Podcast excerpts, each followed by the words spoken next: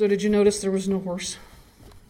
No horse in that story. All right, Paul didn't get knocked off a horse. He saw a blinding flash of light. Uh, we get paintings of this moment that show him on a horse, and so we think there's a horse, but there's no horse. Anyway, so Paul, Saul, Paul, he was a very devout Pharisee. He came from a long line of followers. And if you were to ask Paul what he was doing, eliminating this rogue band of Jewish folk, if you asked him if that was the right thing to do, he'd say, Oh, yeah, yeah, I'm, doing the right thing. The main reason that he rounded up people who were like the followers of the way is because they followed someone whom the law cursed. Right? Jesus. I want to make something really clear at the outset. uh, this is another place where people can get all anti Jewish. Uh, don't do that. Um, this is Paul's conversion story as written by Luke decades after it happened. Um, uh, just keep in mind that the folks who wrote the Gospels had reason to portray the followers of the way, the followers of Jesus, the way they did as put up against the Roman Empire.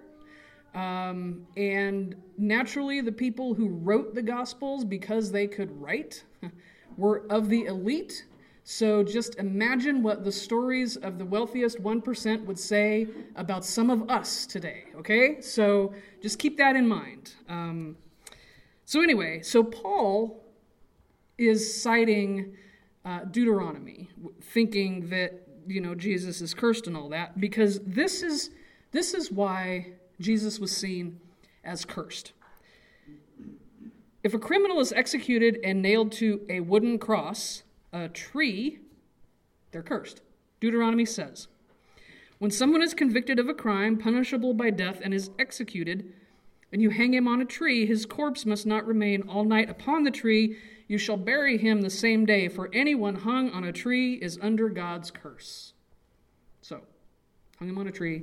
Paul thought he was cursed. Paul thought he was doing the right thing.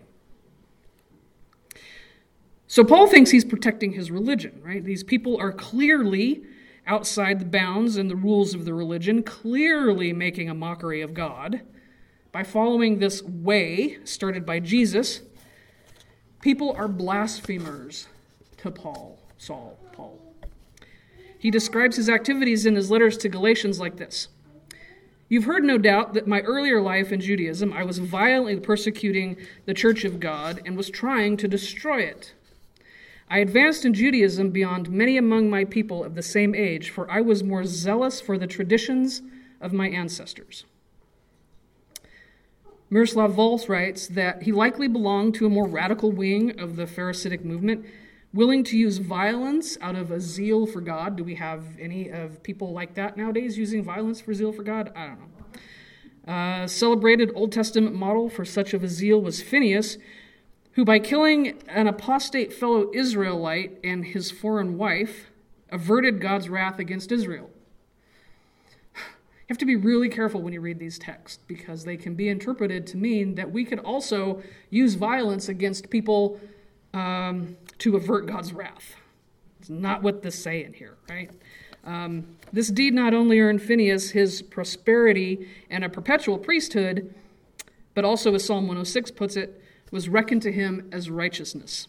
So if Paul the persecutor thought along these lines, he believed that God demanded strict punishment for unfaithfulness and that the executioner of the punishment was considered righteous. So this is where Paul is coming from. He was quite convinced that what he was doing wasn't only right, but righteous. And in fact, in his letter to the Philippians, he says that under the law, he was blameless. So here's Paul, Saul, quote, still breathing threats and murder on his way to Damascus. And suddenly a light flashed. He fell to the ground, blinded.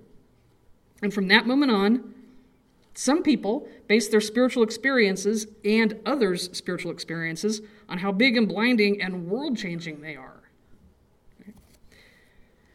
A number of years ago, there was a biopic uh, on television uh, that was about the co founders of the group Alcoholics Anonymous.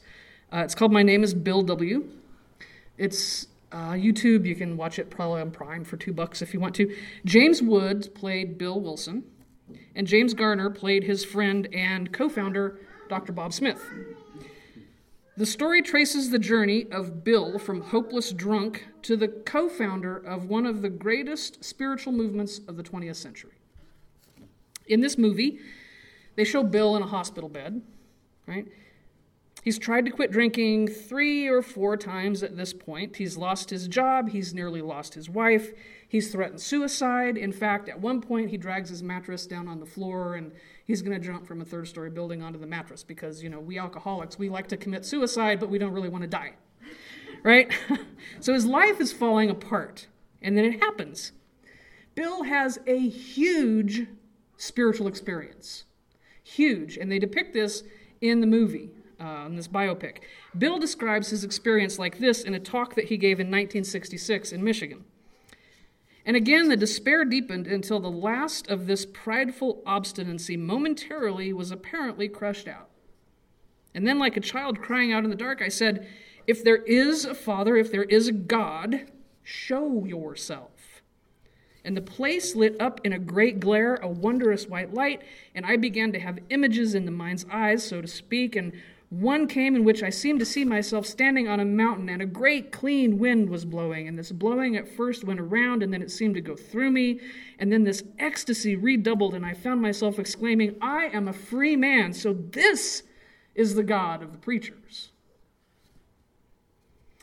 And because we like big, shiny, flashy, exploding things, right? Fourth of July fireworks, right? This Damascus Road experience has become the standard by which we measure our spirituality and connection to God. Listen for it. Next time you're in a conversation with someone about their faith journey, listen to the way they describe it. I've been pretty connected to God all of my life, but I've never had a blinding flash of light or anything. No burning bushes. As if a steady relationship that builds slowly and faithfully over time is not enough. Theologian Joseph Howard calls it a faith inferiority complex, this subtle dismissal that unless we have our lives completely changed, noticeably and dramatically changed, then maybe our faith is not adequate. After the book Alcoholics Anonymous came out, People wrote to Bill concerned that they weren't going to stay sober because they had not had a comparable spiritual experience. So the group put an appendix in the back of the book explaining that most spiritual experiences are gradual and not fantastic, not explosive, not earth shattering. Very few of us have big, bright flashes of light. Very few of us have huge spiritual experiences. Very few of us are knocked off of our metaphorical horse. In fact, most of us aren't like Paul at all. Most of us are like his friend. This is the fellow who's just going along his daily life, maintaining a steady, steady spiritual life. And when God says, Here I am, God's Ananias says, Here I am, when God calls. Unlike Paul, who's like, Who is this? Ananias knows God's voice. And so he goes, not without a little hesitation. You know, I mean, you know, we can be faithful and still be a little hesitant sometimes. Are you sure about this? Because this Saul fellow, he has done some terrible, terrible things. I mean, look at what he's done to the people who follow you. But he goes, right? He goes. Now, the text doesn't give us much of a hint about his personal life. So, all I have to base my next statements on are those who are people that I know respond to God's call when it seems like God has gone a little loopy. Right? Ananias knows God. Maybe he keeps a daily practice of prayer. Perhaps he prays some of Psalm 40, right? I delight to do your will, O God. Your laws are within my heart. Without somebody like him, a steady, faithful, day in, day out follower of God, there would be no Paul. Where would some of us be without the presence of those who are steady, who are faithful, day in, day out, those who demonstrate God's work through them and in their actions every day. And the story tells us something else, too. We cannot do this God thing alone. We need to be in a community. Paul needed Ananias, people needed the people in community. The text tells us that for several days he was with the disciples. What the story of Paul and Ananias show us is that God will use whoever God chooses to bring God's message to people that need to hear it in a way that they will hear it. Even the most unlikely of people. That's the funny thing about God. All of us have something to offer, all of us have a way to reach out to somebody else. Valuing some experiences over others only serves to diminish our understanding of the multitude of ways that God works in the world. Those of us who think that worship should be more controlled and measured miss out on the rousing excitement of full body worship. I am one of those people.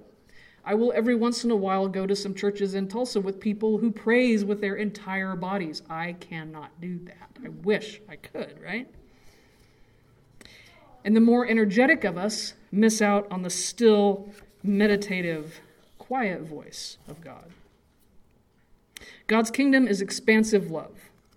There are no limits to the way that God might reach us, no limits to the ways that God can get to us in our experiences, our past successes, and our past failures to show love and offer grace. Paul, murderer of God's people, is sent to share the good news of God's love and God's grace. Bill, hopeless, helpless alcoholic, is the one that God gives the secret of sobriety to. And neither of them did it alone. Neither of them could do it alone. In fact, next to the power and the presence of God, the single most important ingredient was community. William Mule says that the roads to Christian faith are as varied as the people who profess it. And that's why it is so important that we share our stories, share our experiences with and about God. So let's share our stories of God's grace in our lives, not to compare, right? Not to see who's had the biggest, loudest, most memorable experience, not to judge our journey or the journey of our fellow travelers, but to know grace and love and acceptance and forgiveness in ways that would have never occurred to us before. Amen.